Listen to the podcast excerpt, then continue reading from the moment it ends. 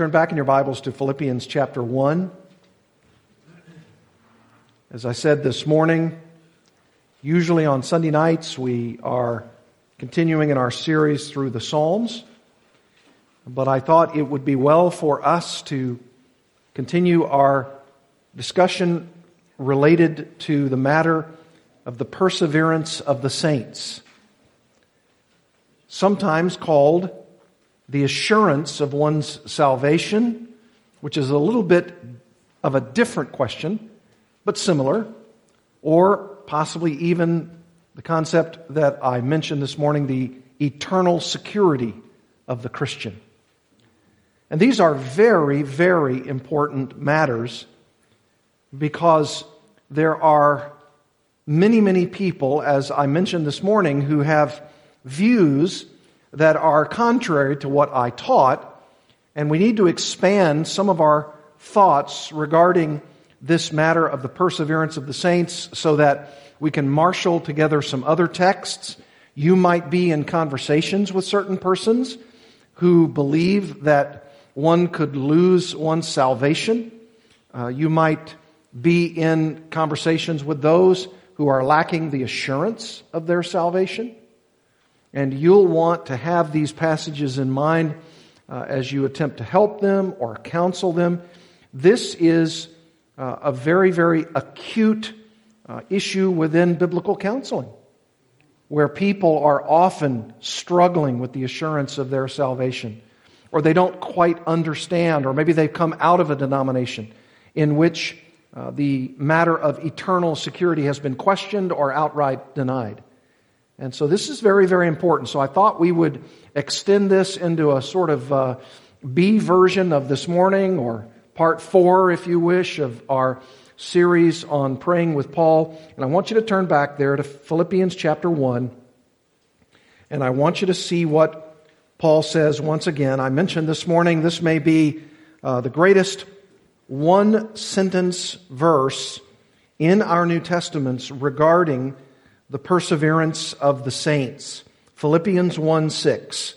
Paul says, And I am sure of this that he who began a good work in you will bring it to completion or fullness or maturity or perfection at the day of Jesus Christ. Now, this is a monumental statement where Paul, as I said this morning, is writing under the inspiration of the Holy Spirit and giving us the sense from his mind by way of the Holy Spirit's prompting him to write these very words, the matter of the perseverance of the saints. When he says here in verse 6 that it will be brought to completion, our salvation, at the day of Jesus Christ, of course, he's referring to the second coming of our Lord. Now, it may be that you and I go be with the Lord at our death, and so, for all practical purposes, it will be at that time that our salvation is brought to its fullness or its full maturity. Now, if we are alive at the Lord's coming, uh, and that, of course, would be uh, depending on your eschatological perspective, uh, seeing that uh, we believe that the church will be raptured prior to the second coming of our Lord Jesus Christ. Uh, but for even those who have the opportunity to, to respond to the gospel at any point, this is, this is a matter of the fullness of the coming of Jesus Christ that Paul has reference to here in verse 6. And he's saying the day of Jesus Christ. It's a very, very important statement relative to the idea of what God is doing when he brings us to full maturity in Christ. And this is a very, very important idea, this matter of our assurance of salvation or our eternal security. And if you go over to chapter 2, you remember that I mentioned in verse 12, Therefore, my beloved, as you have always obeyed, so now, not only as in my presence, but much more in my absence, work out your own salvation with fear and trembling. For it is God who works in you both to will and to work for his good pleasure. Now, when we get to this passage, as we work our way through the book of Philippians, I alluded to it this morning, but didn't make uh, a major reference to it, and I'll do so now. That when Paul says, work out your own salvation, he's not talking about working so as to obtain your salvation. He's actually using the term salvation in its broadest sense, which, of course, for a person who's already a Christian, this would mean your sanctification. Work out your sanctification. Work on or work out your progressive sanctification with fear and trembling. The word fear is phobos, and trembling is tromos, where we get the word trauma. And that's, that's what he's saying. Work it out uh, with a kind of godly fear. Uh, work it out with patience and endurance. You're going to have trials. You're going to have tests. You're going to have critical issues in your life uh, for which you will be battling against temptation. Uh, you're going to have to stand against the world. Uh, all of those things come at us as Christians, and Paul says that what the Philippians are to do, as are we, is to work out our salvation in that sanctification sense with fear and trembling. And he grounds the very reality of that working out your sanctification in verse 13. For it is God who works in you both to will and to work for his good pleasure. God is pleased to finish the work in our sanctification which began at our salvation. God is pleased to do such a thing. It is His will that everyone who is a genuine believer, they are to see their own salvation hit its ultimate apex, its ultimate end. Did you know that the Bible teaches, we don't have time to go through the passages, but the Bible teaches that there are three aspects of our salvation. There's the initial salvation that we enjoy the very moment we repent and believe in Christ. When we repent of our sins, when we place our faith in Christ, when our eyes are open to the truth of, a, of our deadness as sinners, and when, when Christ opens our eyes to the truth of our need for Him, and we are saved, we begin the journey of the second aspect of our salvation, and that is commonly called our sanctification. So the initial salvation is when we are born again. The middle part of our salvation is this matter of sanctification, where we are borne along by the Holy Spirit through the power of the Word of God, resisting temptation, growing in Christ, growing in our faith, maturing in godliness, and that Sanctification is the second aspect of our salvation. And then there's a third, and that's our glorification. So you could say that initial salvation and sanctification and glorification, glorification being the time when we see the Lord, when we go to be with the Lord, when we are fully sanctified, when we are sanctified in the absolute sense. And you could say that all three of those comprise the one word salvation. So that's what salvation is. It has a past tense to us. That's when we were first converted to Christ. It has a present tense aspect to it when we are working out our salvation with fear and trembling, as Paul says here. And then there is a future aspect to it when we are standing face to face in the presence of our dear Savior.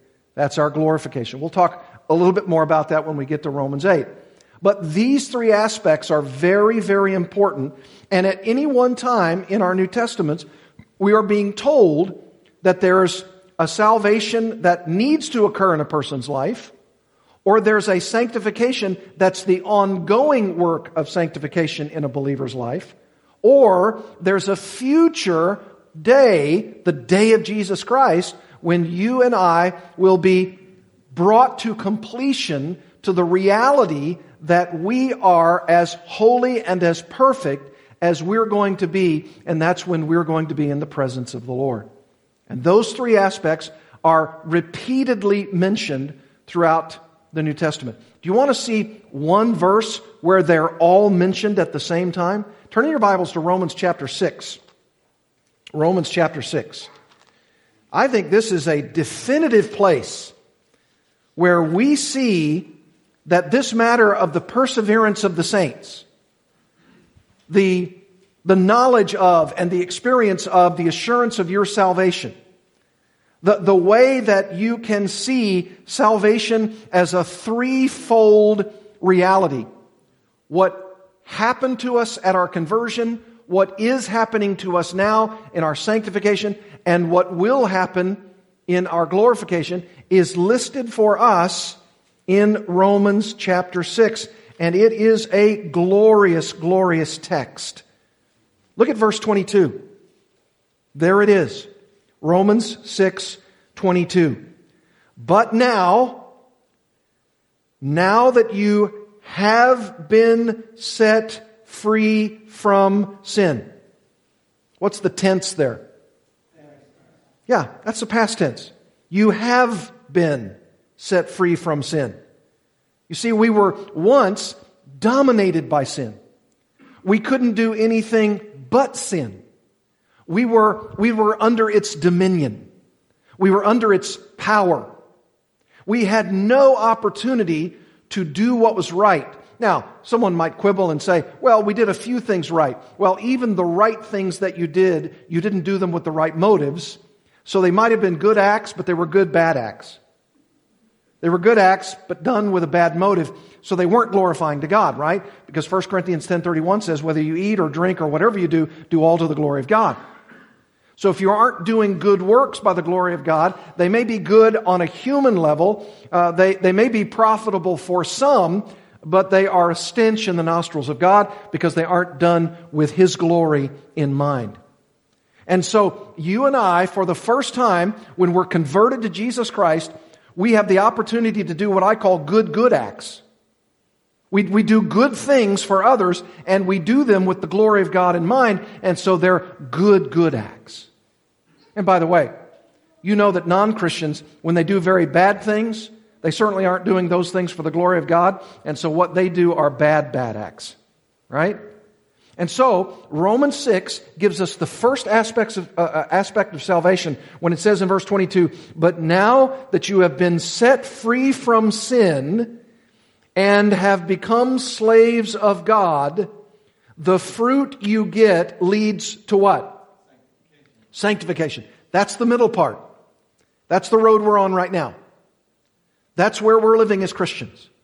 We are slaves of God and that's not a negative idea. It's a very positive one because our Lord is a righteous and holy master and we are slaves of His. And the fruit you get or derive from being slaves of God leads to your very sanctification. Sanctification is just a big fancy word that means holiness. It means that you and I are progressing along a path of righteousness. You, you could actually even define the whole of the Christian life like this one positive and one negative statement. The negative statement is that I have a decreasing frequency of sin in my life. Non Christians can't say that. The positive is I have an increasing frequency of righteousness.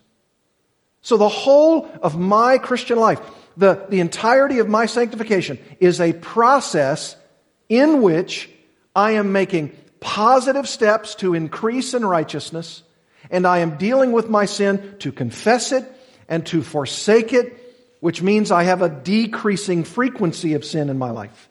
That's the essence of Christianity. That's the essence of what salvation is. My sanctification is nothing more than the increasing frequency of righteousness or holiness and the decreasing frequency of sin. Now, the conundrum, or so it seems, of the Christian life is that you and I as we experience the decreasing frequency of sin, the sin that remains seems so much more heinous to us. But that's good. That's good because you're seeing sin every day progressively for what it truly is. And you are now despising it as even our Lord despises sin, at least to a degree. He's completely holy. He sees it from a completely different realm, but we get a faint glimpse of what our Lord thinks of sin, the more holy we become. Because we're seeing the righteousness which is a part of His life inherently, and it's a part of our life by virtue of our relationship with Him. And when we grow in that holiness, when we rise in that righteousness, we are moving away from the sin that so easily besets us. And when we do, the sin that remains, it's even more hideous to us than before. That's sanctification. And now glorification. Look back at Romans 6:22. The fruit you get leads to sanctification and its end, the end of sanctification, uh, the fullness of it, uh, the, the maturity of it, uh, the completeness of it, like Philippians 1 6 says. And what is that? Eternal life. There you have it. In Romans 6:22, you have all three aspects of salvation. The initial point of my conversion, the state of my being as a Christian, my sanctified walk in faith with Christ, and then its end, its completeness, its fullness, its uh, ripening maturity, eternal life. That's, that's something to praise God for. That's something to, to worship and praise God for. Because you and I have the opportunity to deal with the sin of our heart in stages, through maturity, incrementally, I grant you that. But when we come to the end of our sanctification and we are granted eternal life, then we're ready for heaven. We're ready for heaven. Now, I hear people, I hear people say, why doesn't the Lord just save us and then right on the spot take us to heaven? You know, I've pondered that question a lot. And I know there are many answers to it, and here's one of them. The one reason that always seems to come back to my mind, at least among many others, is that the Lord wants us to experience the dregs of dealing with our sin, the very sin that put him on the cross. And the more I look at my sin, the more I know my sin, the more I look at the hideousness of it, the, the ugliness of it, I gain a greater appreciation for what Jesus Christ did on that cross for my sin. And I gain a greater appreciation and a greater longing for heaven itself, which then enhances the very reality of heaven when I get there. So Romans 6:22 is a, a great passage, a great verse even on this idea of the assurance of one's salvation, or the perseverance of the saints, or the eternal security of the believer, because it tells us that this is going to be part and parcel of the relationship of every single person who is genuinely in Christ. There's a salvation part initially, there's a salvation part called sanctification, and there's a glorification part called eternal life. Now, I want you to turn a couple of, of uh, or at least one chapter over, chapter 5. And I want to show you another passage that I think is very, very helpful in this matter of nailing down the biblical doctrine of the perseverance of the saints. Romans chapter 5. If someone's struggling with that and you're attempting to help them out, it was alluded to earlier, it was quoted earlier. Look at Romans 5:1. Romans 5:1. Therefore, since we have been justified by faith, we have peace with God through our Lord Jesus Christ. Through him, we have also obtained access by faith into this grace in which we stand. You see, when you and I come to Christ, there's, there's such a declaration about us, a declaration of justification. Look back at chapter 5, verse 1. We have been justified. The word justified means that you and I have been declared not guilty in the court of law when God brings down the gavel of his justice. And the reason why he's bringing down the gavel of his justice is that, number one, sin must be punished. And number two, that sin in the divine plan of God was punished in the person of his son. Instead of your death or my death, the penalty for sin, we are set free from death and sin's dominion by the sacrifice of God's Son. And therefore, when the gavel of God's justice comes down, it comes down for you and for me as not guilty by virtue of Christ's death on our behalf. It is in our stead, on our behalf, in our place, condemned he stood. Christ didn't have any sin, but he, he died on that cross in our place to deliver us from our sin, and the Bible calls that justification. And that justification gives us, by grace, something upon which we stand. It's a very important word. We have a standing in Christ. And that particular word in which we stand means that you and I have a permanent standing in Christ. You remember I said this morning that you and I stand permanently forgiven, permanently in Christ. There is never a time for a true believer, a genuine believer, to be in Christ and then out of Christ. Because our justification leads to our perpetual standing in Christ. Paul goes on to say in Romans chapter 5, verse 2, we rejoice in hope of the glory of God. Not only that, but we rejoice in our sufferings, knowing that suffering produces endurance. And endurance produces character. And character produces hope. And hope does not put us to shame because God's love has been poured into our hearts through the Holy Spirit who has been given to us. For while we were still weak, at the right time Christ died for the ungodly. For one will scarcely die for a righteous person, though perhaps for a good person one would dare even to die. But God shows his love for us in that while we were still sinners, Christ died for us. Since, therefore, we have now been justified by his blood, much more shall we be saved by him from the wrath of God. Do you see that phrase? We shall be saved by him from the wrath of God. If the assurance of someone's salvation was in question, if someone did not know, not experientially, there are some people who do struggle with the assurance of their salvation on an experiential level. But on a factual level, if this doctrine is not true, the doctrine of the perseverance of the saints, then why would the apostle Paul say this? Since we have now been justified by his blood, verse 9, much more shall we be saved by him from the wrath of God. If the wrath of God will ultimately come against all sinners who have refused to believe in Jesus Christ, then that means by its opposite, contrastingly, that all of those who have repented of their sins, who have been justified by Christ's blood, will be saved by his blood from the wrath of God. That's, that's a fact. You can bank on that. That, that shall never be rescinded.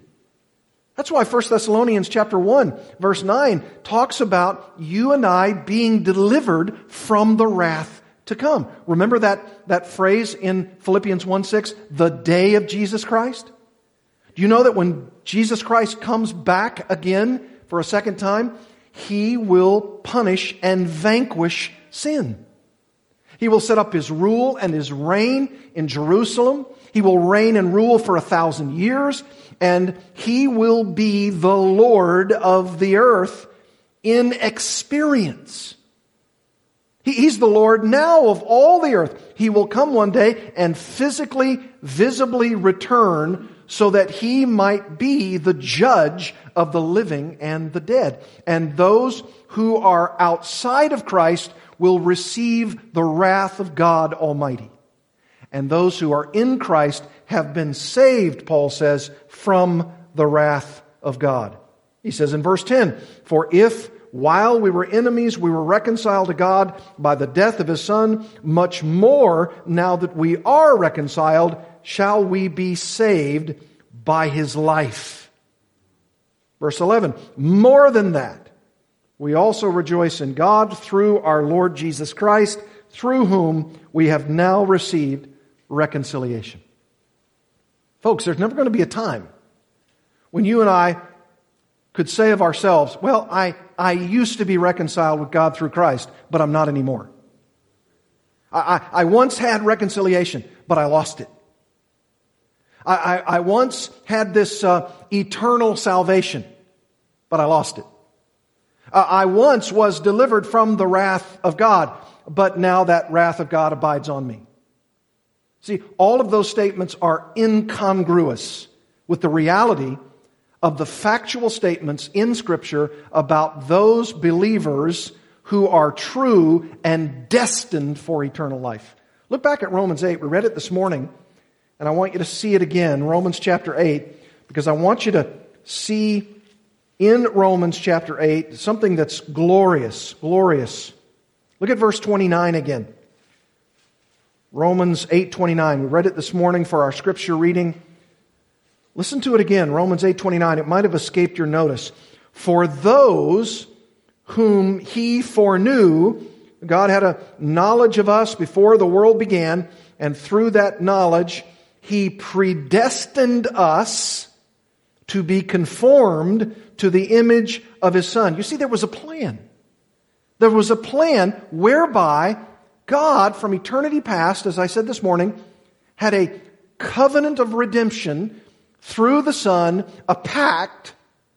In Latin, it's called the Pactum Salutis. It was, it was a, an agreement, a covenant made between the, the Father and the Son that there would be a group of people so large that the Bible says you can't even count them up as the sand of the seashore. They're, they're outnumbering even the stars in the sky. Well, whatever that number is, there is going to be the bride, the elect, uh, the people of God, the sheep.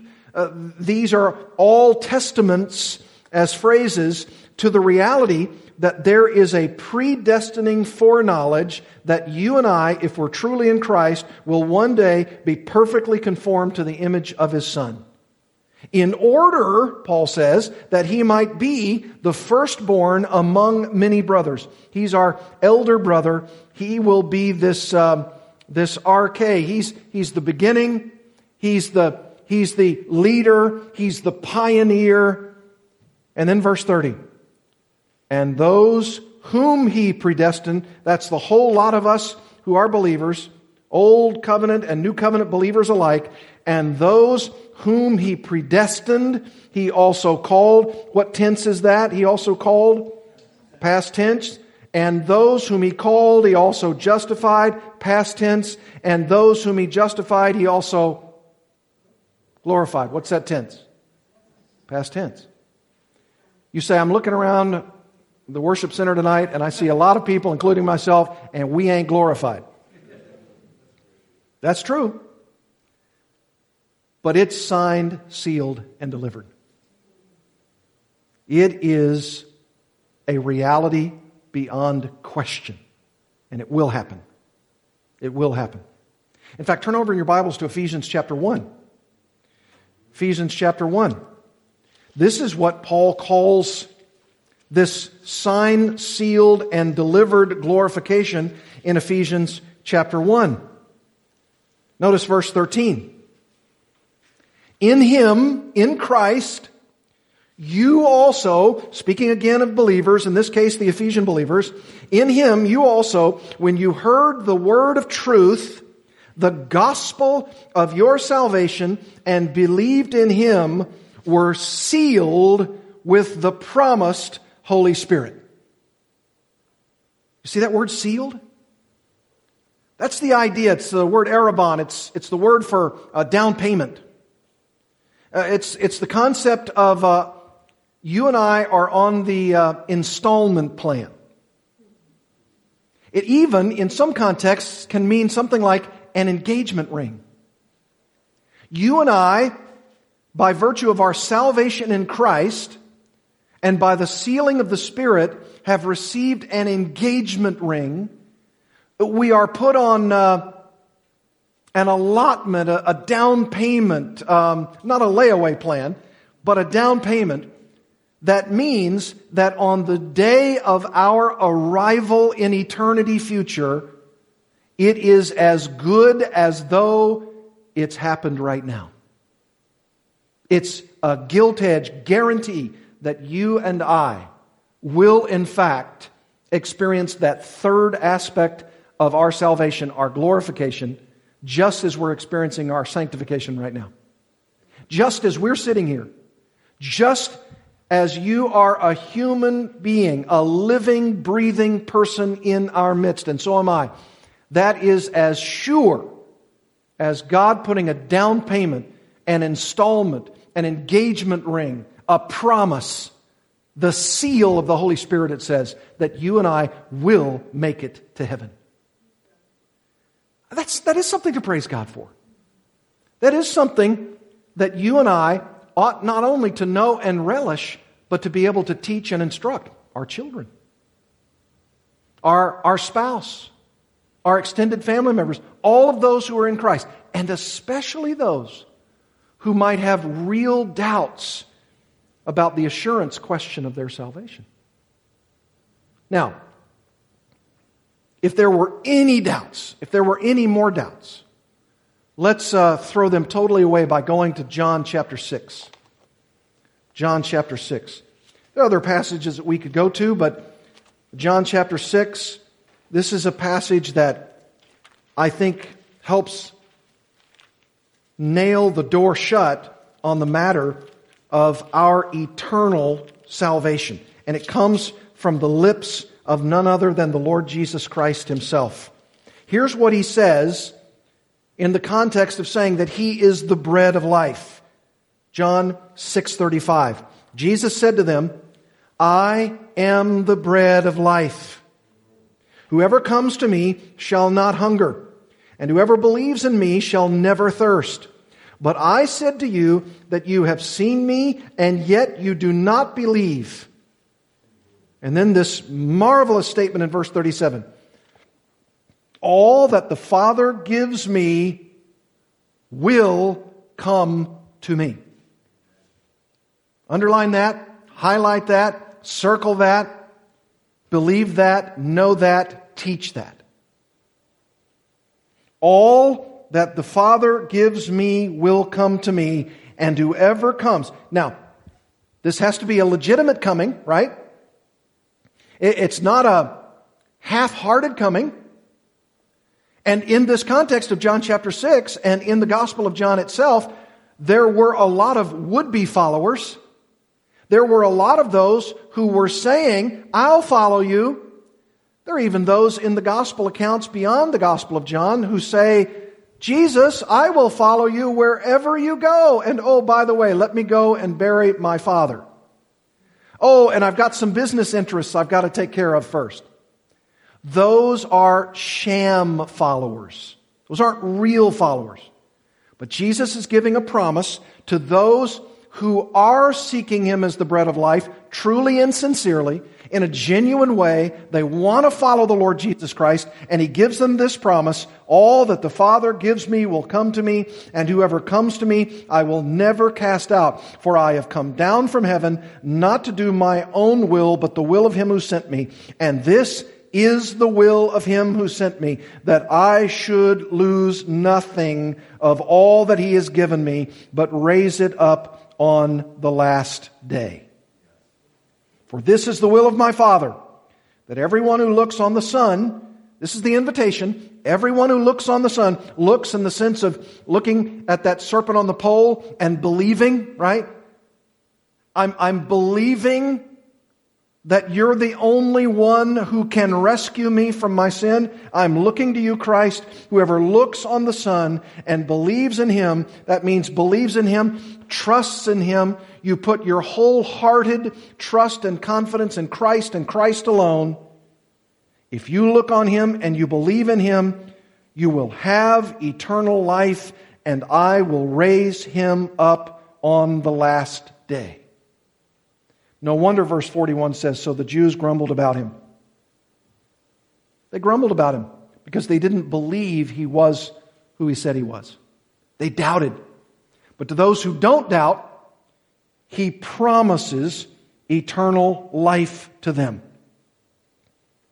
And he even says in verse 44 No one can come to me unless the Father who sent me draws him, and I will raise him up on the last day.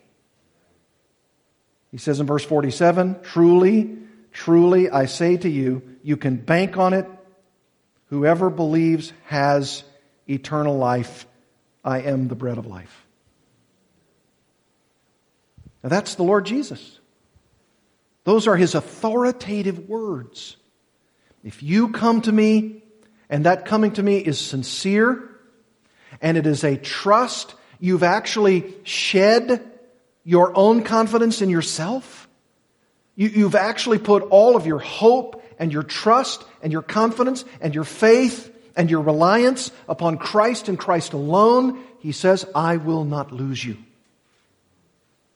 I know, I've heard people say, I know he will not lose me, but sometimes I can sort of jump out of his hand. If I choose not to believe anymore, I can, I can run away from him if I want to. Those who are genuinely born again will never want to. You say, I'm not convinced. Look at John 10. I wanted to save this for tonight. Plus, I ran out of time this morning. John chapter 10. I read a few verses about Jesus being the Good Shepherd and that they hear his voice. He's the true shepherd. And then, in John chapter 10, this is just an amazing statement. Verse 24 the Jews say, If you're the Christ, tell us plainly. Jesus answered them, verse 25, I told you, and you do not believe. The works that I do in my Father's name bear witness about me. They bear witness about me, but you do not believe because you are not among my sheep. My sheep hear my voice, and I know them, and they follow me. I give them eternal life, and they will never perish, and no one will snatch them out of my hand. And I've heard people say, but I can jump out of his hand. Number one, you wouldn't want to. And number two, that means that you're trying to concoct the idea that you're actually more powerful than the powerful Christ. Because if he will not allow anyone or anything to snatch you out of his hand, how do you think you can do it? No one will snatch them out of my hand.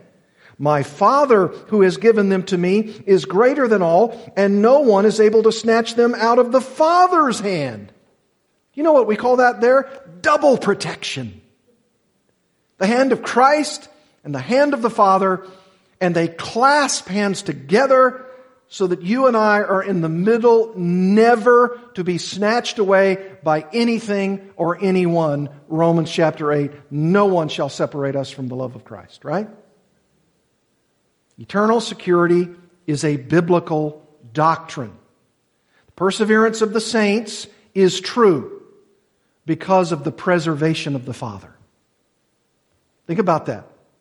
Because a lot of people say, well, I don't know if I'm persevering. I don't know if I'm doing it the way I should. I don't know if my power can, can seal the deal. I, I don't know if I can really, really pursue this eternal life in such a way that it will be assured on the last day.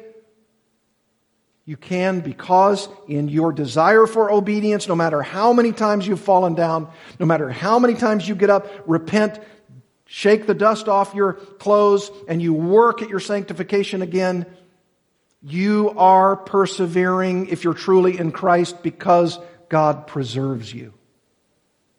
So, if you want to say that there are two sides of the same coin, so be it. The, doctrine of the preservation of God and the doctrine of the perseverance of the saints. And yet, there are still doubters. They say, well, there's some passages there's some passages of Scripture that seem to say something entirely differently. Well, let's go to them then. Turn in your Bibles to Hebrews chapter 6. Hebrews chapter 6. This is a place where many of these doubters about the perseverance of the saints, about the eternal security of the believer, about those who have the full assurance of faith. And in Hebrews chapter 6, there is one of a couple in Hebrews that are the so called warning passages. And one of the first things that you need to do, especially when you're interpreting this particular book, the book of Hebrews, which, by the way, is the only and what we presume to be the fullest sermon that we have in the New Testament. Because the book of Hebrews is actually a sermon. How would you like for me to preach 13 chapters of my sermon to you? We would be here till midnight. And then I'd have to raise somebody from the dead who's fallen. The book of Acts. I'm kidding, of course. But the book of Hebrews is a, an actual sermon. And this sermon is a sermonic warning in some places, like chapter 6, like chapter 10, for instance, even in chapter 4. It's a warning about people who've made an attachment to Christianity. They, they've been around. They've, they've considered the claims of Christ. These, um, these Hebrew men and women, they've been in the fellowship. They've, they've seen a thing or two about how Christians live. They've sat in the same chairs you have.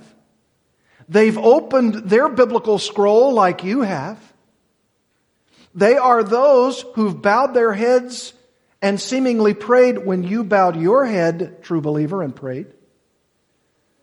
And yet, it seems as though this one, we don't know who the author is, whoever it might be, decides under the inspiration of the Holy Spirit that this sermon, in part, should be a warning to some of those would be followers, just like John 6, and that they should be warned about hanging around, about being a part of the fellowship, about those who are sitting in the congregation, who are pondering the person of Christ, but who have never yet fully embraced Him, who've never yet committed themselves in repentance and faith unto Christ.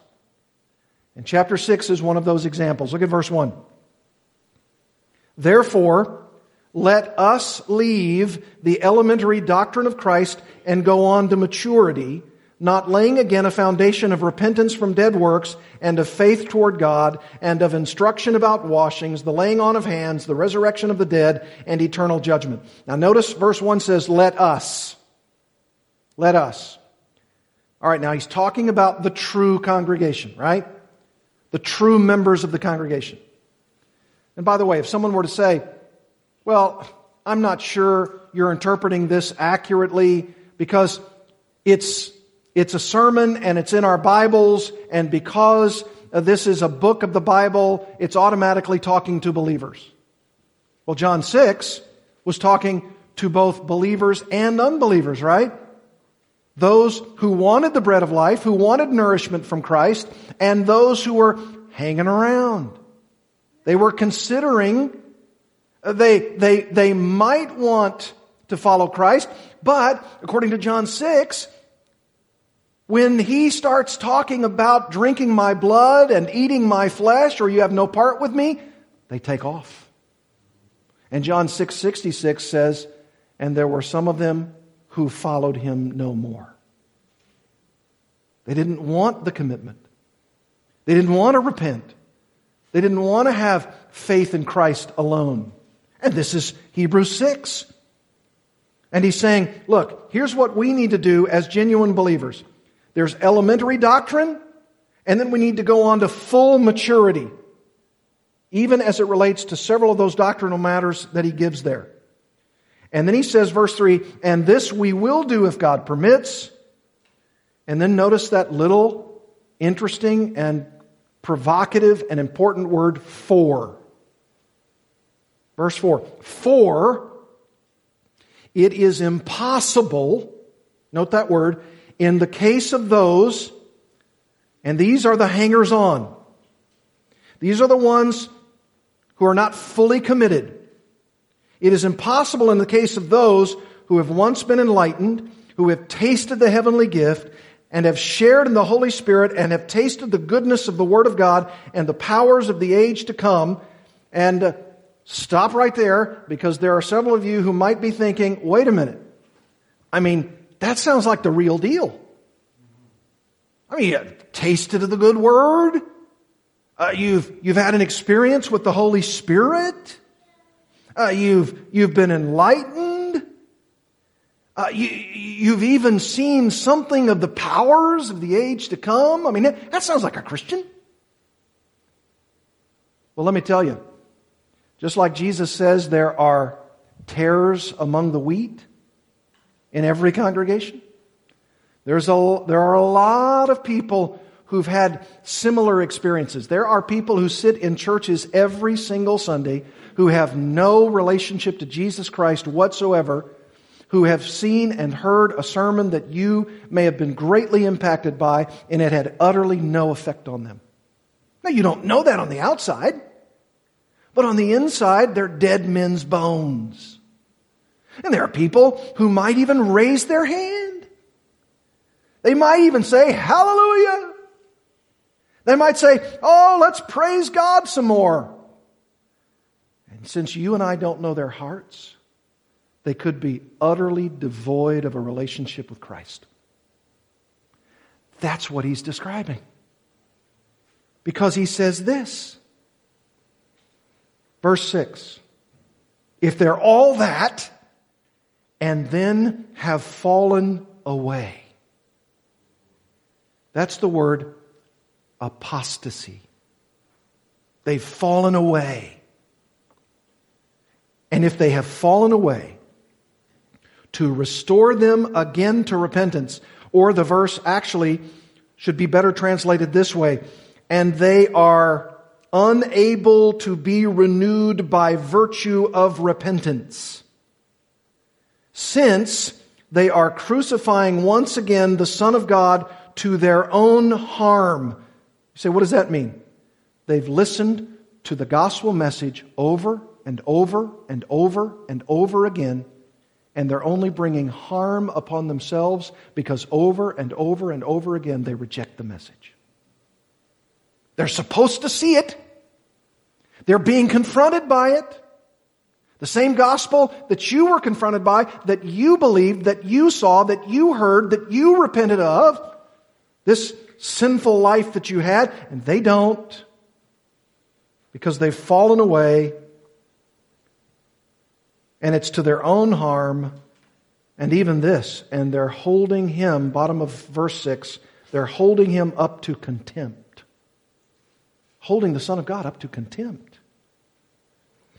And then he gives an illustration. Notice this, verse 7. For land, this is the, this is the, the person who is a genuine Christian. This is a person, he's going to give two illustrations. First is positive, the second is negative. He says, I'm going to liken a congregation made up of two different crowds. And the first crowd are those who really get it. They really understand. They've responded to the gospel. They've praised God in earnest. They have a genuineness about their faith. They love the Word of God. That's why they're here. They love Jesus Christ. And the writer to Hebrews says, Let me give you an illustration about them. For land that has drunk the rain that often falls on it and produces a crop useful to those for whose sake it is cultivated receives a blessing from God. You know what that means? That means you and I who soak in the Word of God every Sunday. It's for us this sweetness of nourishment. We love the Word of God. That's, that's why you're here. And you, you allow it to soak in in your life and what you do is you become a land that's saturated with the blessing of God. He's just all over you with blessing. And you see it cultivated in your life, and you praise God more and more, and you're growing and growing and growing until you're a person who's like the land that is full of growth. That's the positive. Now look at the warning. But, verse 8, if it bears thorns and thistles, in other words, there's no productivity, there's no growth, there's no response, the word has no effect, it is worthless and near to being cursed, and its end is to be burned. You see, that's a warning against a soul who's in the fellowship. And they got their Bibles open, and they got their heads bowed, and they're raising their hands to praise God. But inside, they will have none of it. You see, it is true, isn't it, that some of the irreligious people are sometimes outwardly, seemingly the most religious. They dress up. They come to church. They give money philanthropically. They have their name put on the building that's been dedicated in their honor. They do all good deeds. They seem to be upstanding. And they come into the fellowship, and they may have even come into the fellowship for years. And what happens with those persons that only God knows is that after a time, you and I might hear, What happened to so and so? Oh, they left. Never to be heard from again. Or even perhaps if they stay. What do you think about old so and so? Well, he seems like he's really committed. And yet, because the Lord Himself only knows, that someone who is not firmly attached themselves or have been attached to the person of Jesus Christ in truth, in reality, in sincerity. And then someone says, Well, do you suffer with assurance issues, the assurance of your salvation? You might even hear someone say, No, not at all. I know where I'm headed. How about you? And it may be that if such a person is in that condition, they may have what we call a false assurance. False assurance. Maybe it's all wrapped up in pride because of their generosity, because of their service, because of the fact that they have been around for a long, long time, and this is my church. And yet God knows the heart. These people, they've tasted it. They've had these enlightening sermons. They've tasted what looks like the goodness of the Word and, and the power of God. But if they fall away, if they fall away, the Bible says, it is impossible for them to be renewed by virtue of repentance. This is a very serious thing. That's why there's a serious warning going on here. And do you realize that for these readers, or those first century listeners to that very sermon, they were actually being challenged to depart from Judaism. These Jews, Hebrews, to come to the person of Christ. The very cult, quote unquote, the way that Christianity was called, you don't want to join them. That's suicide. You're going to be desynagogued. You don't, you don't want to go with those people. That's a cult. That's the way. Don't go that way. We're Jews.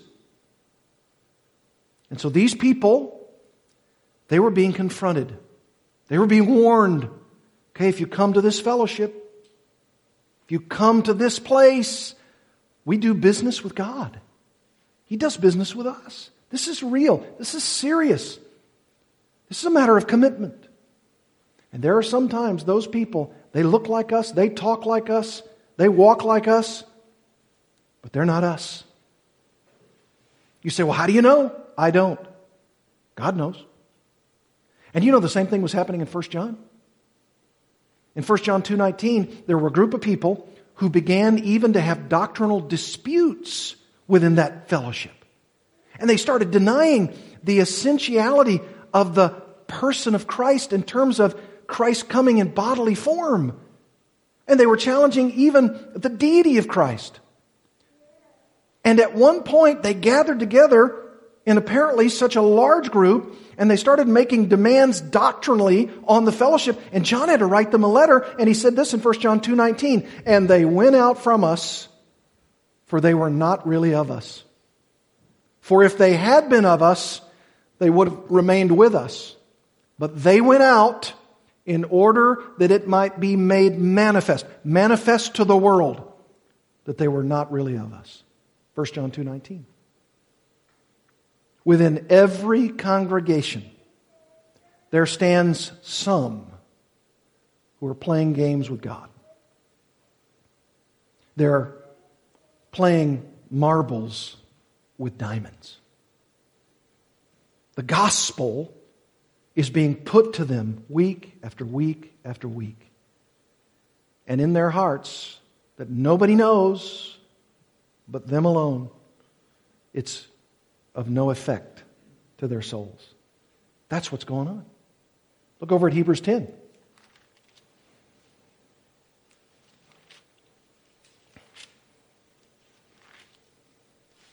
If Hebrews 6 says, let us do some things, true Christians, and watch out for those, those people who are shams in the fellowship, Hebrews chapter 10 says the same thing. Verse 26 For if we go on sinning deliberately after receiving the knowledge of the truth, there no longer remains a sacrifice for sins, but a fearful expectation of judgment and a fury of fire that will consume the adversaries. Anyone who has set aside the law of Moses dies without mercy on the evidence of two or three witnesses.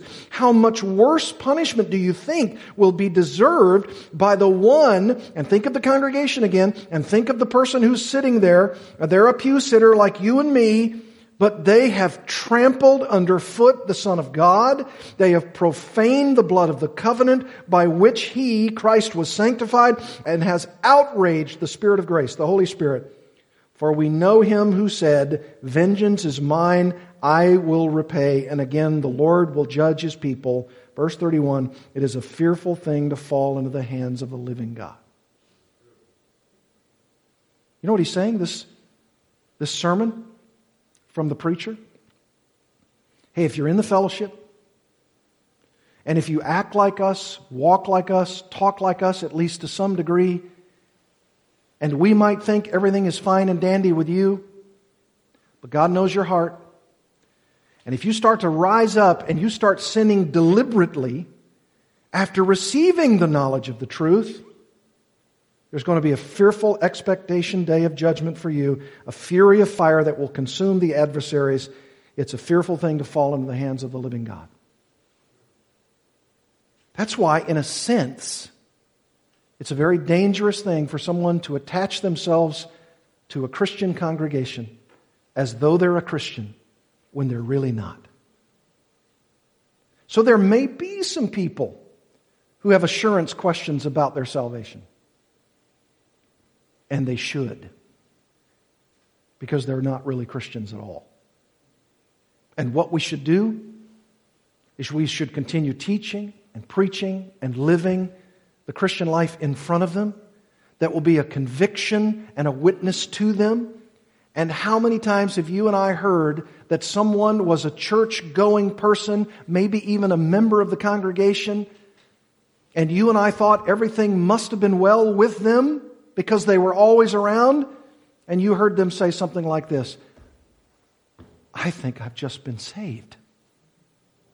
And you're saying, Charlie?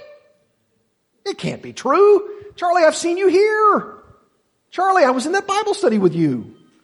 Charlie, we, we were all around the campfire and I saw you throw your stick in there. You made the commitment.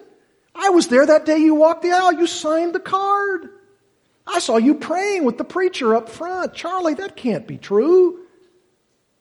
Well, let Charlie determine from Charlie's own heart where Charlie is.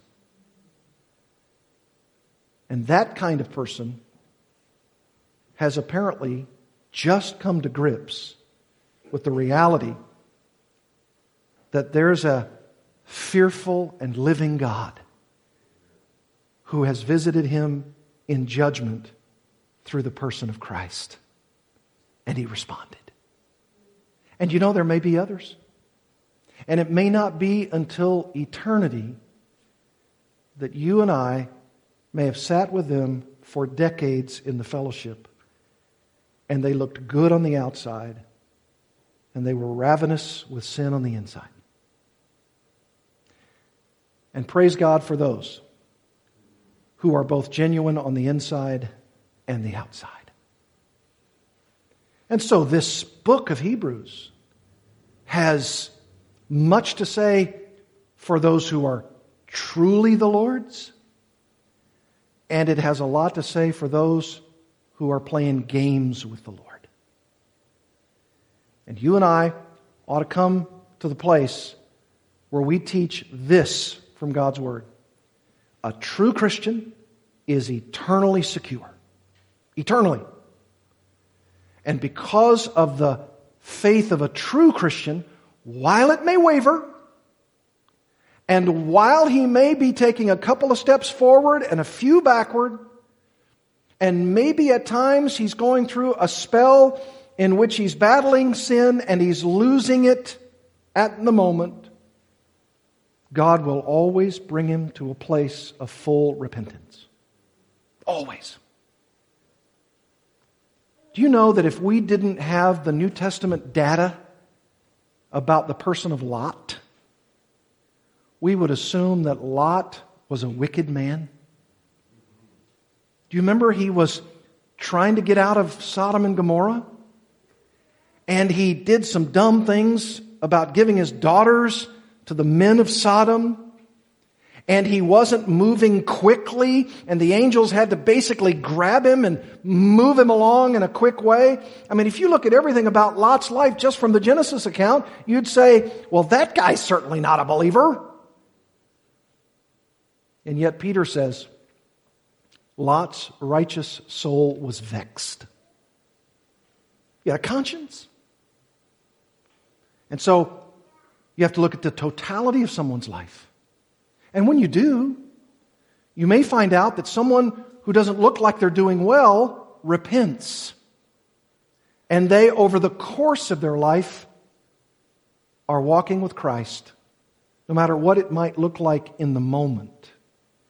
And then there are some people that it looks like for long periods of time, maybe even decades, they look like they've got everything wired. But inside, they're a false professor, and their hearts are far from Christ. You say, What do we do? How do you respond?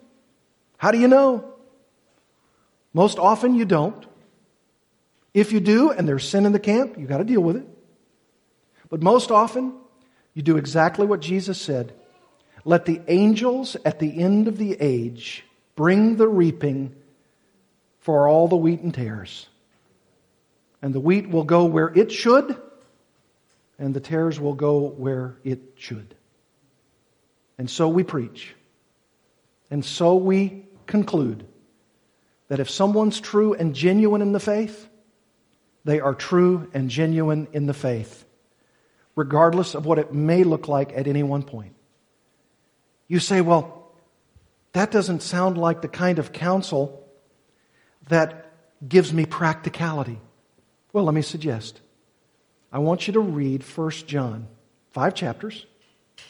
And in 1 John, it will give you a barometer of the loving of God and the loving of brothers and sisters. And it asks you to take a, a survey, as it were, of your life, a spiritual inventory. And when you do, you can ask the questions of your own soul via the text of 1 John and ask yourself Do I really have the assurance of my salvation? Is what he preached tonight true of me? And if it isn't, I invite you to repent And even if you've been in the fellowship for years, there's no greater opportunity for us to rejoice with you than a person who acknowledges, regardless of the circumstances, I want to repent publicly and be baptized in obedience to Jesus Christ. I don't care what somebody's going to think. It could be that they say, Martha, you've been a Christian for decades. And you say, I know my own heart now, and it wasn't so. But praise God, it is now. And for those of you who've never struggled with your assurance, you've never questioned the legitimacy of your salvation, it was as clear now as it is or was for the day of your own first day of conversion. Praise God for that. Not everybody has such a clarity. And if there are those of you who are genuinely Christians, and yet you've thought about this assurance matter and you've struggled, First John is for you too. And when you read that great book of the New Testament and you're asking questions and it's giving you confirmation by the Spirit of God, then praise the Spirit of God. Say to the Holy Spirit, Thank you for giving me a sense that I can say, Abba, Father. Amen and amen. Let's pray together.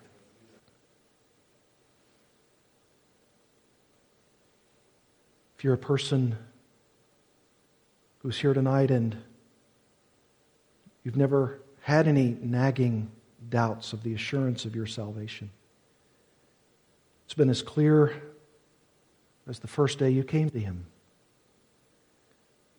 You too take these passages and mull them over, think them through, even assemble other passages that could have been talked about tonight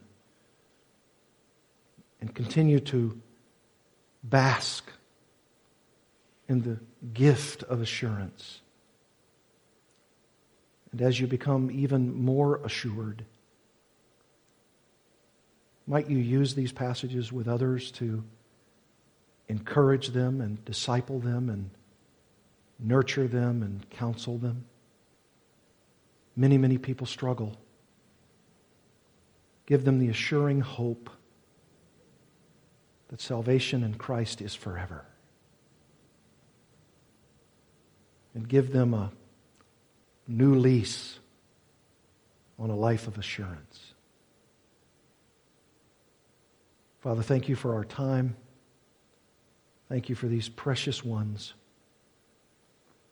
May we now truly sing your praises as we come to close our service. Thank you for the study of your word and for the richness of its truth. We are assured that I am Jesus and he is mine.